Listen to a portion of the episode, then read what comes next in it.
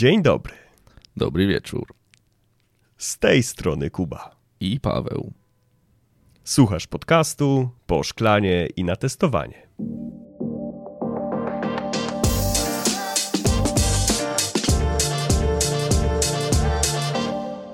Pawle, Słucham. czy coś się zmieniło od ostatniego odcinka?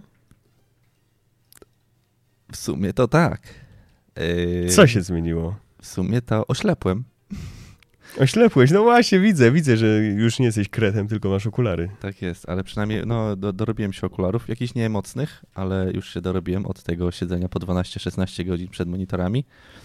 Ehm, ale mam nadzieję, że to będzie na plus i nie będę robił takiego krecika, bo gdzieś tam jak sobie oglądałem te nasze podcasty, to widziałem, że zawsze wyglądałem już jak taki strasznie ściśnięty człowiek, ale, ale tak, ale mam okularki, elegancko się w nich siedzi. Trochę jeszcze niewygodnie, nie do końca się do nich przyzwyczaiłem, ale, ale no to tyle. Na pewno wiesz co, w nausznych, nausznych słuchawkach, pamiętam jak ja zacząłem nosić okulary, to nauszne słuchawki bardzo, jak, jak tylko ja miałem wtedy za małe nauszne słuchawki, w sensie nie miałem takie, które były powyżej, Mhm. y, jakby dookoła małżowiny, tylko naciskały na małżowinę, dociskając w ten sam, w, w, w ten sposób jakby ucho do okularów. To było bardzo odczuwalne już po momencie. E, I, i to, no, to, to, to, to było denerwujące. Później kupiłem sobie słuchawki albo douszne, albo takie już na całą to i jest w miarę. W tych nie jest tak źle, ale yy, i mam też takie jakby te, te swoje zwykle takie do, douszne yy, na Bluetoothie, tylko w nich jakość dźwięku jest zupełnie inna niż w tych, Mhm, więc już nawet tak, gdzieś tam na, na nagrywkę czy coś to wolę cię słyszeć tak, jak będzie to później słychać, więc zakładam sobie te porządniejsze i, i jakoś sobie w tym siedzę. Ale może powiesz, co tam u ciebie ciekawego się wydarzyło Co ostatnimi mnie? czasy. No. E, słuchaj, no przede wszystkim e, pomagam, pomagam, właściwie nie, nie tyle co pomagam, co robię remont e, u mamy i pomaga mi taki jeden. w sensie ty. I właśnie i chciałem potwierdzić, że faktycznie y, przyzwyczajasz się do okularów, bo jak ostatnio ściągnąłeś okulary, to, e, to nawet zwróciłeś uwagę, że kurde, jakoś tak inaczej widzę, nie? Już się przyzwyczaiłem do tego. Także tak, wpadasz, wpadasz już w tą pułapkę, że o, mimo, że masz małą wadę, to jak ściągasz okulary, to już jest inaczej, nie? Tak. Ja, ja, ja tak na co dzień nie chodzę jakoś bardzo w okularach. Powinienem, ale niestety nie chodzę.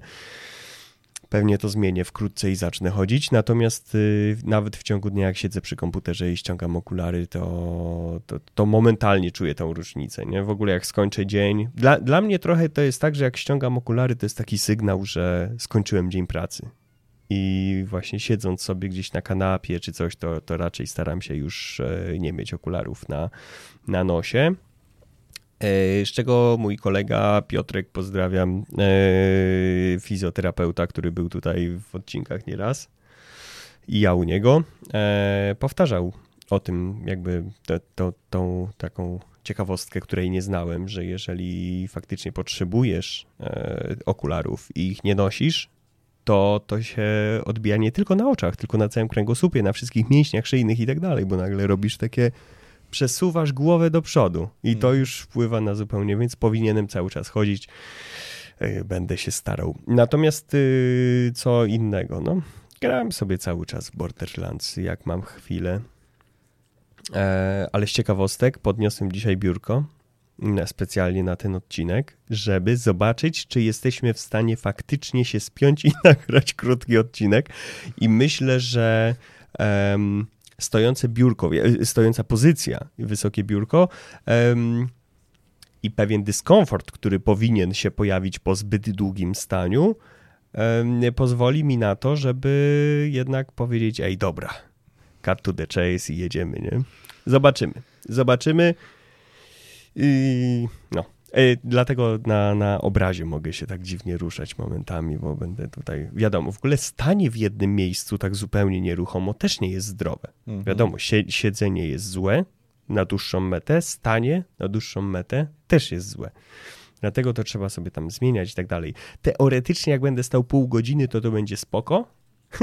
Zobaczymy, e, czy, czy nam się uda nagrać cokolwiek do tego czasu. Paweł mi e, na, na poza anteniu powiedział, że on, on, on stawia, że prędzej obniżę biurko niż zakończę podcast wcześniej. Także zobaczymy. Ale spróbujmy.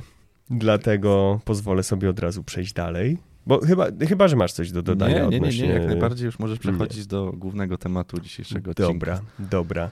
To dzisiaj kontynuujemy po y, zeszłotygodniowych problemach technicznych y, temat sprzed dwóch tygodni, czyli automatyzacja, a dzisiaj konkretnie poruszymy temat top pięciu faili e, podczas automatyzacji. I to nie mówimy tutaj o tym, jakie śmieszne błędy nam się przytrafiły y, za pomocą automatów, E, tylko jak właściwie nie podchodzić do automatyzacji i takie pięć antypaternów tego, e, jak, jak, jak, e,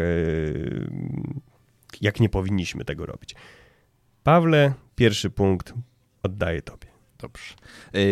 Zanim tylko przekażę ten pierwszy punkt, chciałem się pochwalić wszystkim słuchaczom, że tym razem, nie tak jak kilka ostatnich razy, troszeczkę bardziej się przygotowaliśmy. To już nie będzie takie typowe pięć punktów z głowy, więc mamy mini notateczkę, będziemy się starali mniej więcej jej trzymać. Mm, I chyba te, te naszych top 5 nie jest ułożonych tak wprost, że ten pierwszy to będzie ten najgorszy. Tak jest, dobrze mi się wydawało. Nie, nie, nie. One, one ma, mamy ich, y, jakby mamy je spisane w notatniku, natomiast one nie są absolutnie chronologicznie od największej wtopy do najsłabszej wtopy. Nie, jest, bo jakby każdy z nich ma swoją wagę. E, tak naprawdę, która jest zależna od sytuacji w waszym projekcie. Bo mm, ja też bym chciał tutaj dodać, no i zaczyna się, kurde. E, ja, ja, bym, ja bym chciał dodać, że tak naprawdę każdy z tych punktów jest mega istotny, ale w zależności od czy to organizacji, czy to skilla osób, które pracują w projekcie, czy to, nie wiem, sytuacji jakby czasowej, w której się znajdujemy, e, to każdy z nich może mieć zupełnie różną wartość tak? Więc e, na przykład pierwszy punkt, punkt, który powiesz, przez samą swoją specyfikę może w połowie projektów y, naszych słuchaczy w ogóle nie być aplikowalny, tak? No bo tak specyfika projektu może nie wskazywać na to. Tak jest. A skoro już mowa o tym pierwszym punkcie, to e, chcieliśmy tu zaznaczyć, że takim dość poważnym błędem jest automatyzacja tylko jednej warstwy aplikacji. Najczęściej jest to frontend, bo gdzieś tam, znaczy, tak jak już Kuba zauważył, będzie to zależało od specyfiki projektu, ale jeżeli mamy jakikolwiek system, który ma tą UI-ową warstwę, to dość często, jak, tak jakby wymaganiem klienta albo osób nie do końca zaznajomionych mm, z tym, jak powinno się pewne testy automatyzować, skupia się na tej części frontendowej, bo to ta część frontendowa jest potem widziana przez tego klienta końcowego, do, przez te osoby, które tak naprawdę odbierają od, nich, od nas ten produkt. Mm, więc najważniejsze, żeby to gdzieś tam ładnie wyglądało, żeby ten guzik jak się klika, to się klikał i tak dalej, i tak dalej. A w praktyce e, jest to troszeczkę błędne podejście, bo jak wiadomo, te testy po stronie frontendowej zazwyczaj są najbardziej zasobożerne i zarówno po stronie tej, nazwijmy, deweloperskiej, gdy my je tworzymy, ale również po tej stronie w chwili, gdy one się już wykonują, tak? No bo za każdym razem musimy czekać, aż coś tam się nam wyrenderuje, aż coś będzie gotowe do kliknięcia, aż coś się tam e, pojawi, przeprocesuje, te requesty pójdą w jedną stronę, wrócą do nas z powrotem, żeby jakieś dane zaktualizować. Te testy zazwyczaj trwają dłużej niż na przykład testy na tej warstwie backendowej, czyli takie bezpośrednio gdzieś tam testy integracyjne.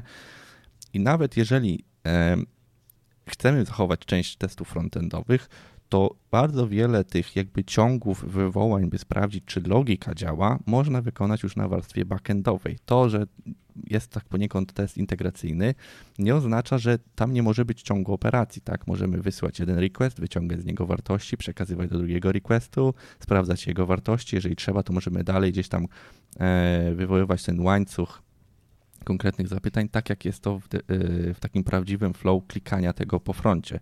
No i to, czy wartości się zwrócą poprawnie, czyli te na przykład, nie wiem, rekalkulacje, bo coś liczymy, jakiś koszyk zakupowy, jakieś składanie zamówienia, jesteśmy w stanie sprawdzić już na tej warstwie. Nie musimy tego tak naprawdę widzieć, żeby to dobrze przetestować. Oczywiście pojawiają się projekty albo systemy, których, w których de facto musimy sprawdzić, czy to tak naprawdę da się kliknąć, czy ten korowy proces da się jakoś przejść, ale nie każdą operację w ten sposób musimy robić. Co więcej, nawet takimi testami backendowymi możemy przygotowywać już grunt na te operacje, które będziemy potem wykonywać na froncie, bo nie zawsze musimy wszystkie formularze wypełniać ręcznie. Na froncie, możemy część rzeczy od razu gdzieś tam sobie e, pod spodem tym strzelić, przygotować te dane testowe wprost i ten front, na przykład ten test frontendowy już przechodziłby po tych gotowych zestawach danych, by tylko sprawdzać, czy faktycznie ten guzik jest klikalny, ten guzik jest widoczny, czy jakkolwiek, e, czy cokolwiek byśmy chcieli sprawdzić w ramach tego procesu. Myślę, że, że zawarłeś tutaj wszystkie najważniejsze punkty odnośnie, odnośnie tego zagadnienia. Jeżeli coś jeszcze mogłoby być tutaj mm, do poruszenia, to prawdopodobnie w którymś z odcinków y, wcześniejszych to było poruszane w momencie, kiedy była chyba przedstawiana różnica między testami frontendowymi a backendowymi. Myślę, że tam, tam też e, temat będzie głęb, znaczy był e, głębiej poruszony, więc jeżeli nie oglądaliście, a ciekawi Was ten temat, to, to zapraszam. Eee, I myślę, że nie będziemy się tutaj jakoś bardzo, bardzo rozwijać e, ponad to, co, co powiedziałeś, bo, bo tak jak mówię, wydaje mi się, że, E, że, że, że wszystko, co, co najważniejsze, to powiedziałeś. E, ja bym przeszedł do drugiego punktu e, i mam tutaj w notatce takie coś jak brak łączenia operacji w przypadku testowym. To dotyczy głównie, głównie przypadku testowego, ale czasami samej implementacji również. Chodzi o takie zbyt elementarne podejście do danego testu, to znaczy jeżeli mamy jakby aplikację, w której na przykład dodajemy nowy produkt e, w serwisie, w serwisie nietransakcyjnym, tylko mm, serwis taki jak, jak Allegro, to co to jest serwis? Jaki, jaki to jest serwis? Nie wiadomo. E, no, wie, wiecie, platforma do, do, do, do sprzedaży różnych produktów, mam zaćmienie.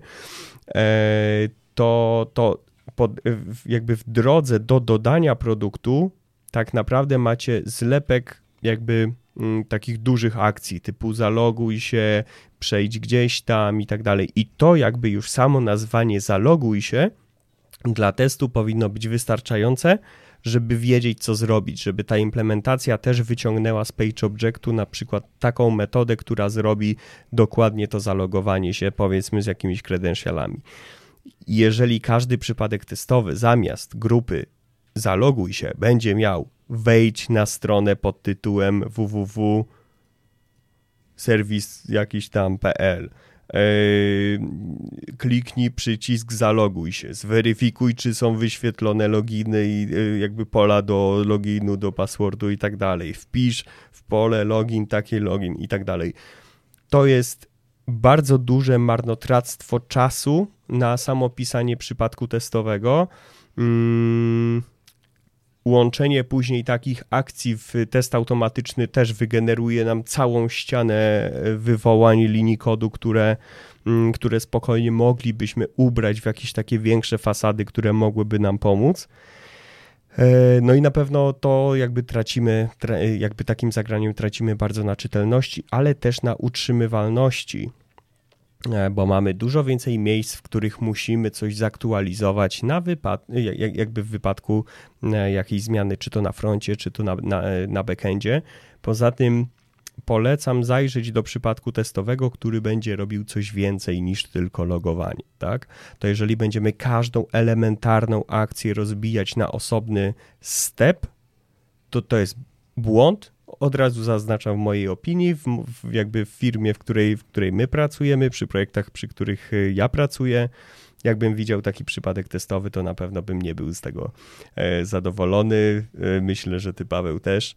E, I tak naprawdę, no tutaj bardzo polecam spojrzeć na taki przypadek testowy jako na grupę akcji, grupę faktycznych wydarzeń z perspektywy aplikacji, niż faktycznych ruchów kursorem, nie? E, myślę, że to jest taka fajna, fajna, fajne, jakby fajne zdanie podsumowujące. Patrzmy na eventy, które musimy wykonać w teście, jak na event biznesowy, tak? Jak na event, na wydarzenie, które faktycznie dzieje się pod spodem. Tak, składam zamówienie. To dla mnie jest już w pewien sposób akcja, która jako tester wiem, co się dzieje pod spodem z perspektywy dewelopera, z perspektywy biznesu też wiem, co się dzieje pod spodem, a dodatkowo w logach czy gdzieś sobie e, sprawdzę, jakie faktycznie dane były użyte i tak dalej, i tak dalej. Nie muszę tego rozbijać na 17 podkroczków, które wyklikają każdy pojedynczy element. Także myślę, że to jako taki top, to, top 2 e, błędów automatyzacji i tak naprawdę projektowania testów samych w sobie. Tak jest, dokładnie tak. E, nie wiem, czy tak mi się zaświeciło w głowie, ale chociaż nie jestem pewny, czy o taką nazwę chodziło ci, bo Allegro to jest albo serwis aukcyjny, albo taki... Aukcyjny, tak jest, tak jest, aukcyjny. Albo e-commerce, bo, bo, tam też już... Tak... Nie, nie, nie, e-commerce, e-commerce to jakby jest dużo szersze pojęcie. Chodziło mi o aukcyjny, okay. serwis aukcyjny. I dlatego mówię transakcyjny, ale podobne, ale to nie to. Ale już wiem, dziękuję ci, Pawle. Dokładnie tak. Widzisz, jak my się rozumiemy? Jak, jak łyse konie. Jak łyse konie. Dokładnie tak. Ja jedynie chyba bym dodał e, do tego, co powiedziałeś, że nawet w tym aspekcie samego logowania, jeżeli chcemy przetestować samo logowanie, to tutaj ok, możemy to porozbi porozbijać na pojedyncze elementy. Natomiast jeżeli logowanie jest po pier y, pierwszym takim krokiem naszego całego testu, no to taka pojedyncza operacja zaloguj dużo lepiej wygląda, dużo łatwiej się ją czyta, czy gdzieś tam nią zarządza, jeżeli jest pojedynczy takim stepem, a nie gdzieś tam 15 e, mniejszymi krokami, żeby gdzieś tam przejść e, w dalszą część testu. A przy okazji. Ja w ogóle, ja, ja, ja w ogóle tutaj yy, powiem, powiem jedną rzecz jeszcze. Jeżeli nie testujemy w taki bezpośredni sposób e, jakiś operacji, które y, jako część logowania mają powiedzmy jakąś akcję, tak? Bo jeżeli mamy być po prostu zalogowani, żeby móc wykonać daną akcję, to ja bym w ogóle tego jako przypadek, jako krok w przypadku testowym nie umieszczał. Tylko jako jakiś precondition albo po prostu grupa przypadków testowych, w których wiem, że mam być zalogowany. I oczywiście w automacie jakby się loguje i tak dalej, ale w samym scenariuszu testu chodzi nam o wykonanie jakiejś operacji. Jeżeli chcę sprawdzić, jak ta operacja będzie, pod, y, jak się wykona podczas bycia niezalogowanym, to wtedy w bezpośredni sposób to nazwę. No nie, jakby szukajmy sobie ułatwień a nie róbmy pod górę. Natomiast tak, yy, odnośnie właśnie tego logowania, jeżeli robimy coś innego, to chciałeś na pewno przejść do punktu trzeciego. Tak jest, bo e, już będąc przy tym rozbijaniu i ogólnie dużej liczby stepów, mamy punkt numer 3, czyli, czyli zbyt wiele e, operacji podczas jednego testu, czyli takie typowe przekombinowanie testów. Mm, testy, z uwagi na to, że praktycznie prawie każdy step posiada w sobie jakieś tam asercje, żeby zweryfikować, czy na pewno ta konkretna operacja się powiodła, no to jeżeli test będzie za długi, no to jest duże prawdopodobieństwo, że do tych ostatnich kroczków nawet nie dobrniemy. No bo po prostu gdzieś tam na tych poprzednich elementach będziemy się wywalać, jeżeli coś nam się popsuje. To też zależy od architektury, bo można testy budować tak, że spróbuje się wykonać dosłownie wszystko, a dopiero na sam koniec zaświeci się na czerwono lub na zielono. Ale nie jest to jakieś jeszcze popularne rozwiązanie, tak mi się wydaje, żebyśmy coś takiego w ten sposób kodzili, chociaż u nas ostatnio w projekcie zaczęliśmy część rzeczy na ten sposób przerabiać. Wiesz co, to jest taka bardzo, bardzo, bardzo dobra praktyka, żeby tak robić, e, natomiast bardzo łatwo wpaść w tą, e, w tą pułapkę robienia większej ilości rzeczy za jednym zamachem. Mhm. E, I później się pojawia na, na, na przykład takie pytanie, Kuba, a co zrobić, jak mam tutaj taki błąd sonarowy, a tam jest, wiesz, że masz powyżej 25 asercji w teście, nie? Jest takie kaman, nie? Ale to po jaką cholerę sprawdzamy tyle rzeczy, nie?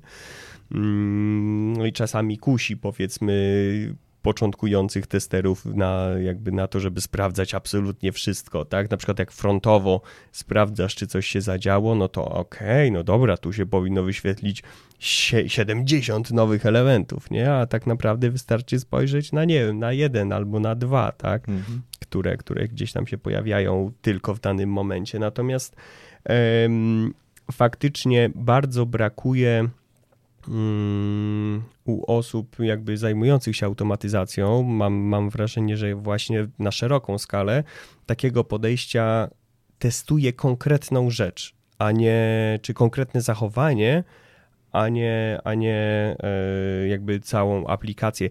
To jest, wiesz co, im więcej takiej, mm, takiego programistycznego zrozumienia, im więcej takich technikaliów pozna tester automatyzujący, tym łatwiej mu do tego przyjść, bo to jest tak naprawdę coś, co bardzo łatwo zauważyć w unit testach. W unit testach nie testy, znaczy możesz, to też widziałem, jak unit testy były pisane tak, że to w sumie nie, nie do końca był unit test, ale unit testy mają dokładnie takie zadanie. On ma sprawdzić konkretne zachowanie i ma jakby w poważaniu wszystko dookoła. I my testy, czy to są backendowe, czy frontendowe, powinniśmy e, traktować tak samo, albo możliwie najbardziej e, w zbliżony sposób. Wiadomo, są jakieś akceptacyjne czy end-to-endowe testy, które z premedytacją chcemy zrobić takimi mhm. ślimorami, nie? Gdzieś tam takie wielkie, długie, idące gdzieś tam po, po kilku ścieżkach. I tak bym tego unikał nawet w akceptacyjnych czy end-to-endach. Mm, no i starał się przynajmniej myśleć o tym w taki sposób, żeby, żeby rozbijać te operacje i testować faktycznie konkretną, konkretną akcję. Tylko tutaj ważna rzecz do zapamiętania jeszcze jest, y, żeby umiejętnie przygotowywać i czyścić sobie środowisko po takim teście. Tak, no bo to, to wszystko się rozbija o to, że bardzo często tester chce przetestować jedną akcję, tylko w bardzo taki testowy sposób przygotowuje sobie to środowisko, że wykonuje tak naprawdę całą masę akcji w ramach testu, żeby móc wykonać jakąś akcję na koniec. Bardzo często wystarczyłby tutaj jeden strzał do bazy danych, żeby móc już y, wykonać pewną operację, tak? Dokładnie tak. Dlatego tak, starajmy się skupiać na testowaniu konkretnej, pojedynczej operacji, a nie całego ciągu, całego procesu, no bo wtedy zazwyczaj te testy są przekombinowane i trudne do utrzymania, jeszcze bardziej trudne do gdzieś tam mm, przeglądania w kwestii raportów, no bo jeżeli mamy tam testy, które mają po 15 kroków i się wywraca gdzieś po środku, to czy te następne kroki działają, czy nie, czy to w ogóle jest dobrze skonstruowane, no ciężko jest jakkolwiek weryfikować. Mm, I teraz punkt numer czwar, cztery, punkt numer czwarty, yy, o którym delikatnie już zacząłeś, ale... Tak, tak. Tak, tak, to już, to już zacząłem. E, czyli automatyzacja wszystkiego zamiast najistotniejszych rzeczy.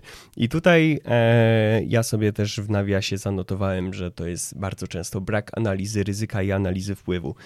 Chodzi o to, że jakby do tego możemy podejść na wiele, na wiele sposobów. E, Myślę, że ten temat już chyba nawet poruszaliśmy dwa tygodnie temu właśnie przy automatyzacji, żeby nie automatyzować absolutnie wszystkiego, że bardzo często jakby albo to nie jest wręcz potrzebne, a czasami po prostu przyjdzie moment, w którym ktoś przyjdzie, po, za, zaciągnie hamulec ręczny i powie halt, nie mamy na to pieniędzy, stopujemy dalej testy.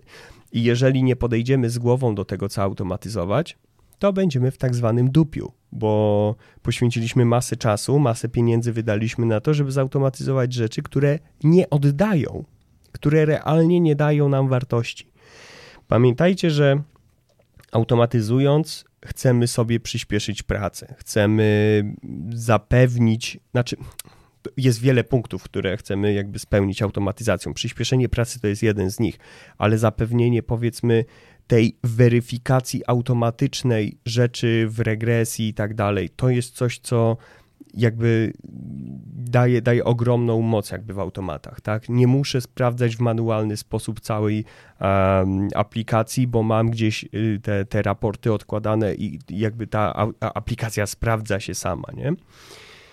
To, co będziemy automatyzować, co jest najważniejsze, jakie kroki, jakie, jakie scenariusze powinniśmy weryfikować, to powinno być już tak naprawdę zaplanowane w strategii, w planie testów. W momencie, kiedy siadamy do aplikacji i mniej więcej wiemy, czym ta aplikacja będzie, oczywiście wykluczam tutaj bardzo inkrementalny system pracy, gdzie na dobrą sprawę w pierwszym sprincie nie wiesz, co będzie w piątym, no to wtedy taką, taki plan testów to sobie możesz robić i strategię co, co sprint, nie? Mhm. Ale w większości przypadków jest jednak tak, że te najgrubsze rzeczy mniej więcej wiemy, czego będzie ten projekt dotyczył, czego z biznesowej e, perspektywy, z, biznes, z biznesowego punktu widzenia e, użytkownik będzie oczekiwał i tak dalej.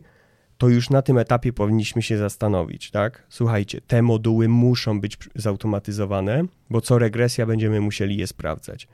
I wtedy faktycznie siadajmy, automatyzujmy, ale to, co, co, co, co jakby wyszło w ramach tej analizy, co jest e, najważniejsze, czego fuck up będzie nas e, najbardziej, najbardziej dotykał, będzie dla nas czy dla klienta najbardziej bolesny, ale też niech to nie będzie tak, że automatyzujemy absolutnie każdą ścieżkę, którą w ramach testowania danego feature'a wymyśliliśmy.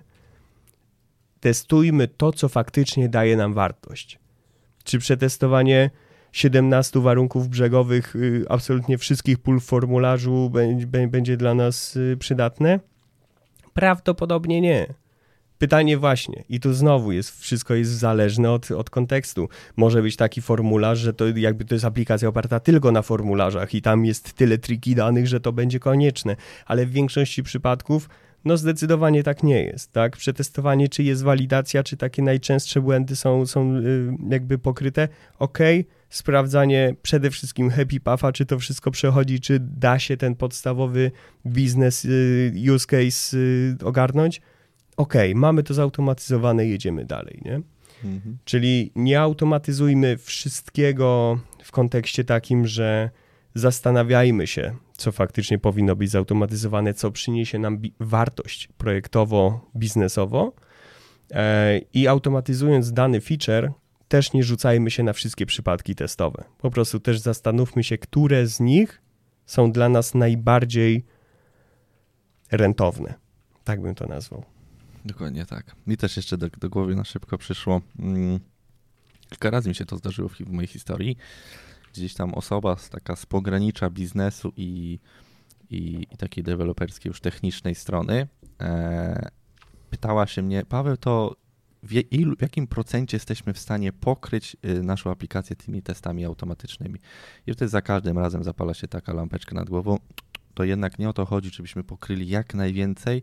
To nie tak, że to będzie fajnie wyglądać na papierze, o, pokryliśmy 80% aplikacji testami automatycznymi, no bo co z tego, jeżeli było nam potrzebne tylko powiedzmy 40%, a cała ta reszta to jest takie właśnie corner, corner ticky case albo rzeczy nierentowne, tak, tak jak to ładnie nazwałeś. Mhm. Także warto gdzieś wtedy walczyć z tymi ludźmi i, i mówić, że to się jednak nie opłaca i pozostać przy tych krytycznych, gdzieś tam ważnych dla nas Mm, opłacalnych ścieżkach. Tak jest. A będąc no już... i o, punkt piąty. Tak jest. Punkt piąty. Punkt piąty. Czyli e, uruchamianie testów na środowisku lokalnym, czy też mówiąc to w drugą stronę, nie uruchamianie testów w, w, w CI/CD mm, w jakiejkolwiek formie.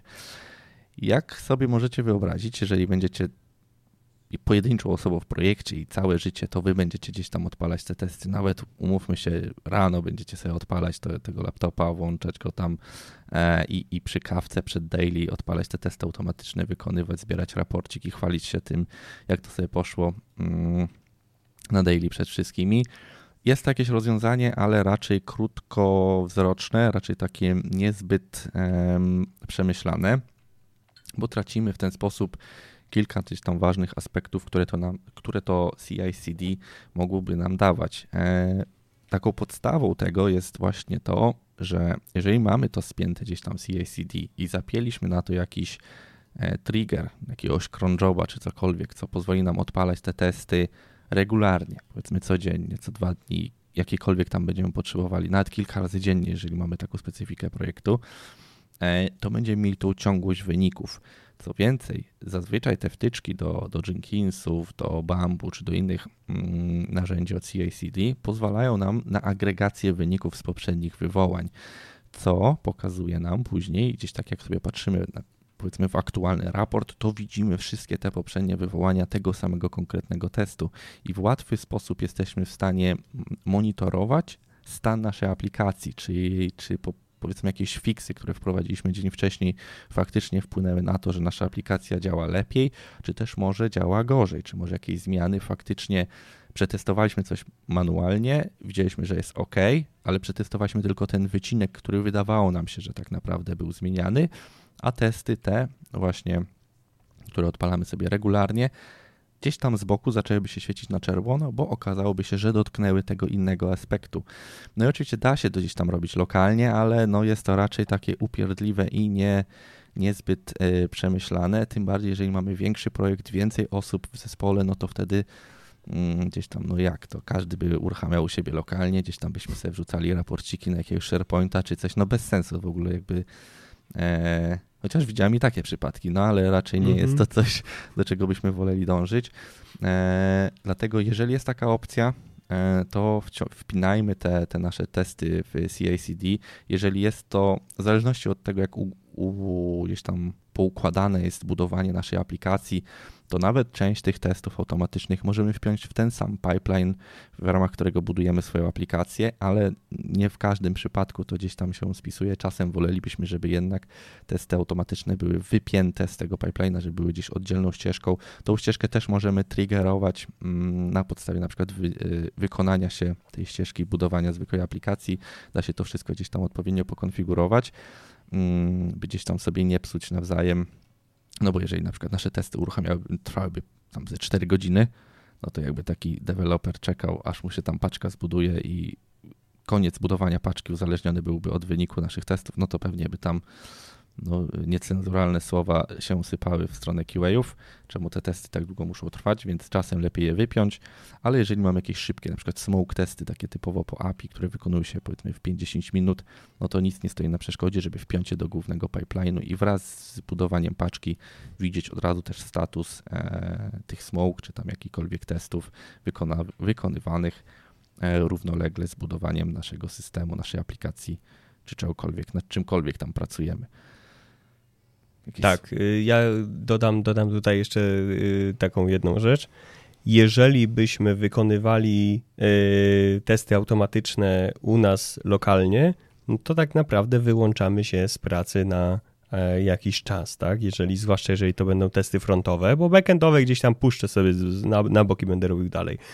Ale jeżeli to są testy frontendowe, to bardzo często ilość okienek, które wyskakuje i tak dalej, i spowolnienie samego komputera w sobie może spowodować, że po prostu ja przez ten czas wykonywania nie będę mógł pracować. A nie po to mamy chmurę, nie po to mamy gdzieś te maszyny zewnętrzne, żebyśmy e, wracali do lat 2000, gdzie programiści podczas kompilowania kodu mm, e, walczyli na miecze na korytarzu, nie?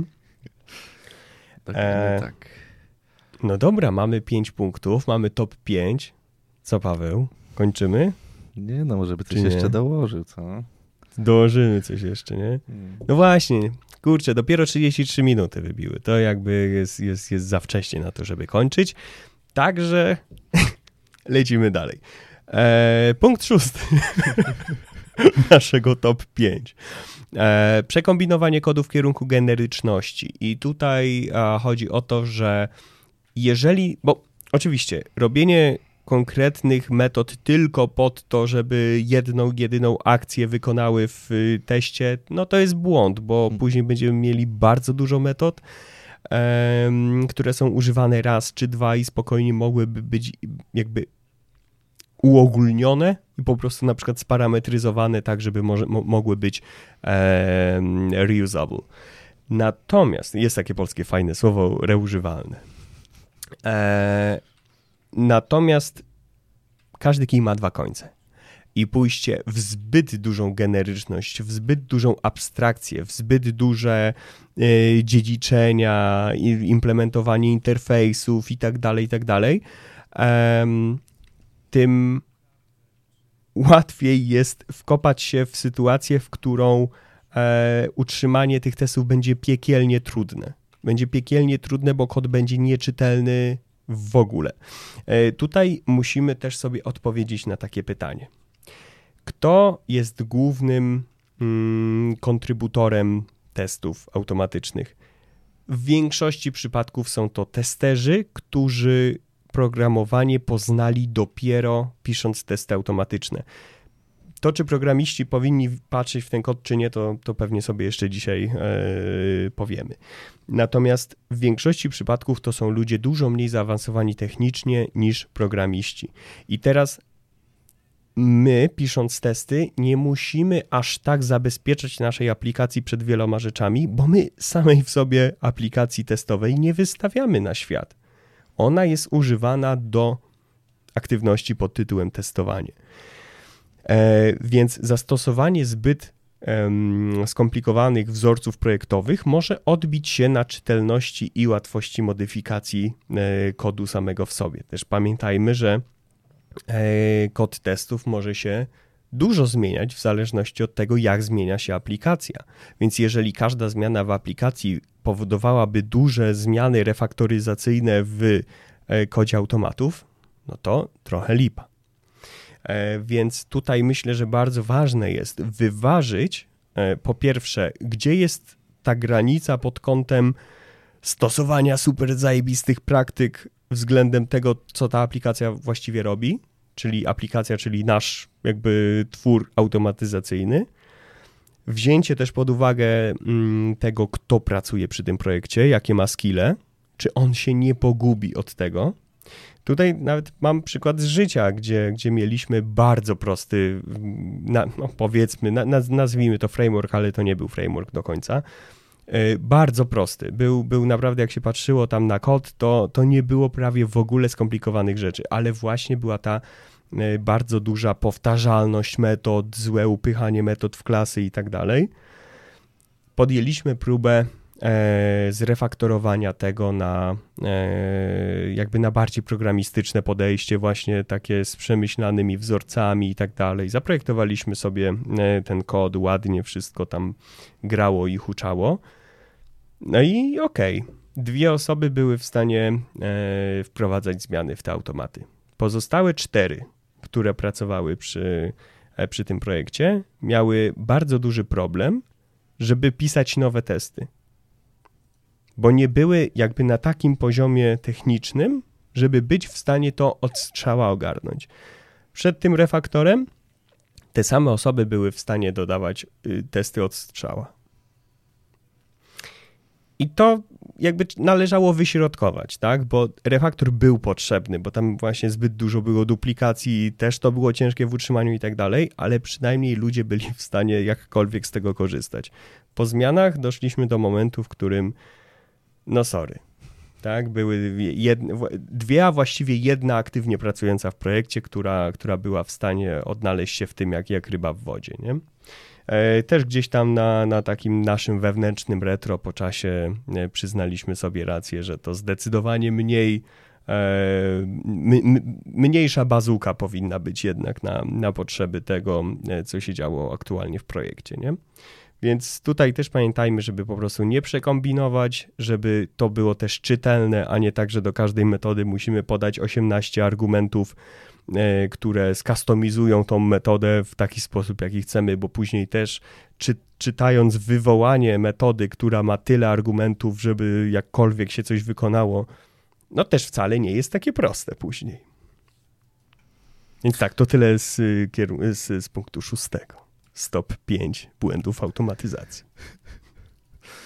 Dokładnie tak. Zanim przejdę do punktu siódmego, bo mamy jeszcze siódmy i nawet jeszcze jeden pewnie się znajdzie, e, to ja do, do tego frameworku, który opisywał Kuba, y, trafiłem, jakby byłem, pracuję przy tym frameworku już po tej refaktoryzacji i jak go otworzyłem po raz pierwszy, to miałem takie, co tu się w ogóle dzieje? E, i, i, gdzieś tam ciężko było się połapać, ale, ale no dało się, tak? Tylko ten, tak jak też słusznie zauważyłeś, jak ktoś ma taki większy, delikatnie ten skill techniczny, to to nie jest taki jakiś rocket science, tak? Deweloperzy, czy tam po stronie backendu, czy e, frontendu robią nawet bardziej skomplikowane rzeczy, no ale jak ktoś się z tym, właśnie gdy, gdy ktoś do tej pory pisał tylko i wyłącznie testy automatyczne, no taki pattern e, gdzieś tam jest problematyczny, żeby go sobie przyswoić i potem gdzieś tam go nawet płynnie po nim przechodzić, żeby jakieś nowe e, rzeczy tworzyć. A propos patternów programistycznych, no to czas na punkt numer 7 z naszego top 5, mm, czyli brak współpracy z programistami. I to jest dość rozbudowany punkt, tak mi się wydaje, chociaż pewnie nie będziemy się tu nie wiadomo jak mocno z nim rozjeżdżać, żeby ten odcinek faktycznie, bo ci nogi zaczną boleć, e, żebyś tam, żebyśmy za mocno się nim nie rozjechali. Natomiast tak. Ale wiesz co, zauważyłem, że zupełnie inaczej, nie wiem, oddycham czy przeponami pracuję jak stoję.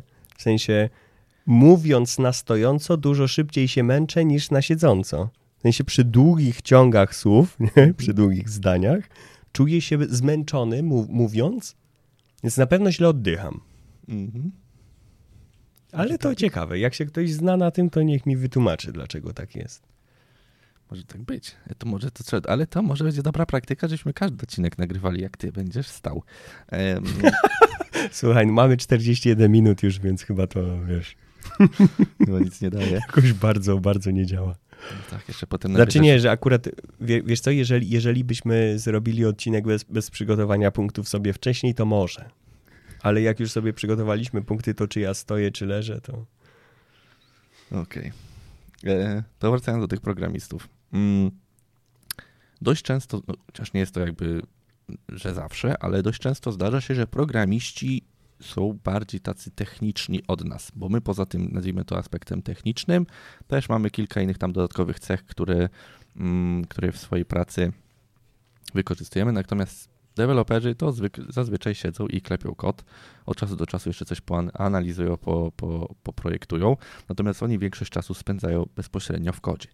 A to daje im tą przewagę, że bardzo dobrze te praktyki albo bezpośrednie metody, sposoby podejścia do implementacji różnych rzeczy znają lepiej od nas.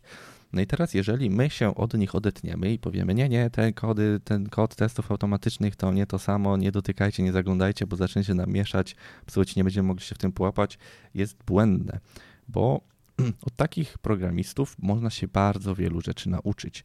To po pierwsza kwestia.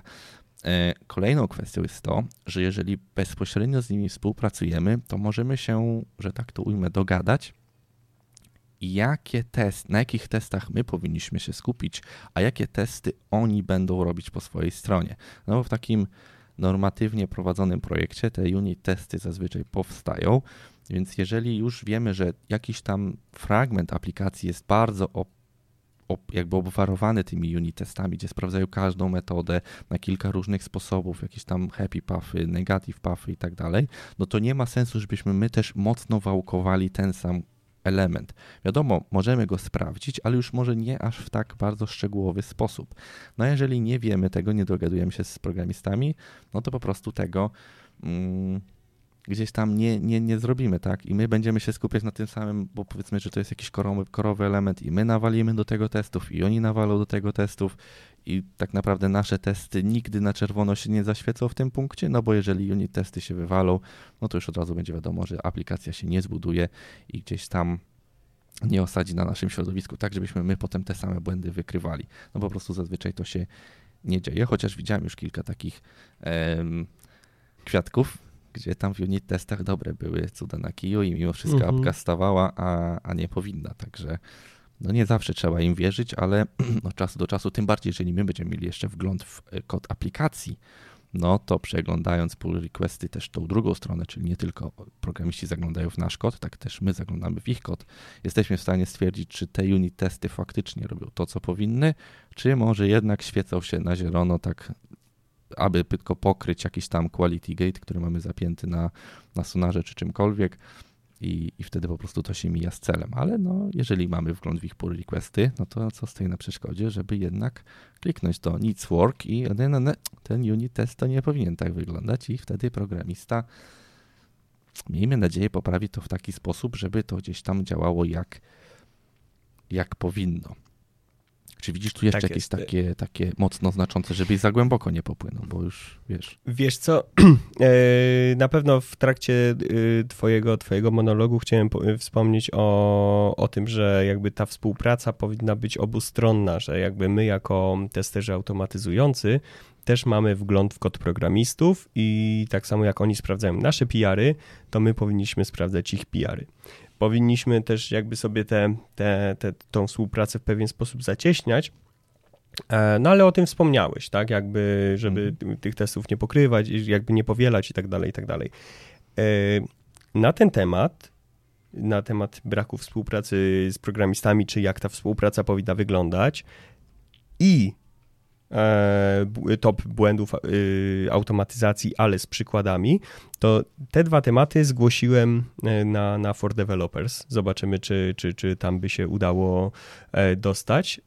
I tam, jak, jak, jak, jak, jakby się udało, bo mam już sporo wkładów w te prezentacje, to tam już na żywych przykładach, na, na, na, na konkretach bardzo chętnie to rozwinę. Także no ja trzymam kciuki, że, że się uda na narodowy z którymś z tych tematów pojechać. E, no i zobaczymy. Zobaczymy. Natomiast y, właśnie bardzo, bardzo fajny e, temat, to jak ta współpraca z programistami może i powinna wyglądać. E, no jest bardzo wdzięczny, bardzo głęboki, tak jak, tak jak mówisz. No tu, tu, tu, tutaj nie dość, że osobny odcinek, to, to jeszcze osobną prezentację na ten temat można zrobić, osobną prelekcję, więc patrząc na zegarek, że jest 46 minut, to, to, to nie, nie będę w to głębiej wchodził, ale tak, no te, to jest grubsza rzeczy, które, które chciałem, mm, e, żeby, żeby padły, na ten temat powiedziałeś. Ja w naszym top 5 widzę jeszcze ósmy punkt, e, czyli brak refaktoryzacji maintenance'u na bieżąco. E, I tutaj mam tak naprawdę dwa problemy z tym. E, po pierwsze, jest w ogóle taka, takie ba bardzo fajne e, powiedzenie, bardzo fajna praktyka. Zastawaj, e, znaczy zostawiaj kod czy miejsce, w które, w które przybyłeś w lepszym stanie niż je zastałeś. Bardzo dobrze jest refaktoryzować zawsze. W sensie, jak widzimy, że co, wprowadzasz swoją zmianę, widzisz, że coś, co, coś wymaga szybkiego refaktoru, to przy, jak już siedzisz, to to od razu popraw. Oczywiście tutaj są yy, pułapki. Nie pchaj tego w jeden pull request, albo nie pchaj tego w jeden commit. To może iść jednym PR-em, ale oddziel to commitami, żeby podczas PR-a można było sobie zaznaczyć, dobra, to ja sprawdzam tylko nową zmianę, a, a, a refaktoru nie, bo w refaktorze zrobiłeś tylko coś tam, coś tam. Albo wiesz na czym się skupić, tak? I wtedy nawet PR, który ma 700 zmian nie będzie taki straszny, bo jeżeli chcesz zobaczyć tylko nową, e, nową jakby zmianę, a nie restrukturyzację czegoś tam, to sobie wybierzesz, który komit chce, chcesz oglądać i wtedy masz te, te konkretne zmiany, więc to polecam. No i dlaczego to jest ważne? Bo kod się szybko dezaktualizuje, znaczy może się dezaktualizować szybko, zwłaszcza jeżeli pracują przy tym osoby, które są średnio zaawansowani technicznie, warto, żeby po prostu e, dbać o to, by ten kod wraz z rozwojem umiejętności też się poprawiał. E, druga rzecz jest taka, że aplikacja też się zmienia.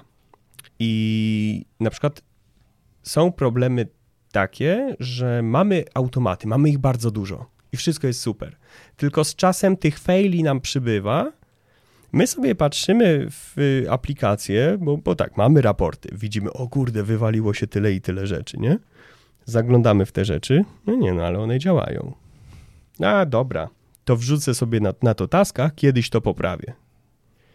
Byłeś przy tym miejscu przy okazji implementacji poprzedniego feature'a. No, ale teraz robiłem feature'a, nie, ref, nie, nie, nie, ref, nie refaktorowałem, tak? Idziesz dalej masz kolejnego feature'a. Znowu implementujesz, znowu w sąsiednich metodach wystarczyło, żebyś coś zmienił, no ale przecież nie refaktorujesz, tak? Tylko implementujesz nowy feature, więc jebać, idę dalej. I tak ta górka, ten, ten technical depth nam rośnie.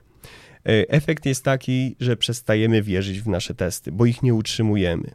E, bo na przykład ciężko jest wyżebrać od klienta hajs na dodatkowe mendeje, na maintenance, na refaktor, na cokolwiek. Jak klient albo, nie wiem, jacyś techlidzi, albo, albo nie, techlidzi jak techlidzi, PM-owie i kierownicy projektu, jak oni usłyszą refaktor, to prawdopodobnie gul już im skacze, nie? Mhm. Dlatego róbmy refaktor tak, żeby się nie buldoczyli. Tak, jesteśmy, mamy jakiegoś taska. Co się stanie, jak tego taska z dwóch mendejów przyciągnę na 2,5? Prawdopodobnie nic. Zazwyczaj, nie? No oczywiście wszystko zależy, bo czasami mamy tak napięte budżety, że ja tego nie mówię, tak? ale, ale dużo łatwiej, będąc już w danym zadaniu, wprowadzić te małe zmiany, tą, tą, tą, tą, to, to małe usprawnienie, podzielić to zgrabnie w PR-ze i zapobiec tej dezaktualizacji kodu. Jeżeli mamy miejsce na to, żeby robić faktycznie maintenance, taki refaktor, taki przegląd tego, czy wszystko jest ok, czy wszystko jest dobrze zaimplementowane, czy każda zmiana w kodzie została podążona, y, w kodzie aplikacji, podążona za zmianą y, kodu automatów, super. Ale założę się, że w większości projektów to raczej jest case typu ja i tak mam mało czasu na automaty. Więc jak już masz taska na automaty i już coś implementujesz, no to wyciśnij z tego jak najwięcej soku możesz. I to by było nasze top 5 e, błędów podczas e, automatyzacji. Czy ty, Pawle, coś jeszcze masz tutaj do dodania? Yy, nie, raczej nie. Raczej wydaje mi się, że dość zwięźle przez te top 5 przeszliśmy. E, myślałem, że dzisiaj wydawało mi się, że będzie to trwało dłużej, jak już gdzieś tam sobie tych top 5, e, dosłownie 5 e, punktów wypisaliśmy. Myślałem, że potrwa to dłużej, ale jednak udało nam się trochę tak powstrzymać od takiego gadulstwa. Tak, ja, ja, ja, się, ja się przyznaję, że w momentach, kiedy ty mówiłeś, to, mm, to zastosowałem taką technikę, e, kiedy jest enough, nie? W sensie, mhm. że można dopieszczać cały czas, ale byłem ukontentowany z tego, co mówiłeś, przekazałeś jakby clue tego, co ja chciałbym przekazać w tych punktach, więc za specjalnie się do nich też nie, nie rozwijałem, ale to z tego względu, że naprawdę się kurwa męczę, mówiąc na stojąco. E, I jest to y, jakby recepta na moje gadulstwo. W sensie inaczej, to jest podcast, więc moje gadulstwo jest tutaj wskazane, ale myślę, że jak są takie odcinki, gdzie wiemy, że moglibyśmy przekroczyć 60 minut, to myślę, że będę stał, żeby, żeby jednak y, gdzieś to nam okay. E, przypominało.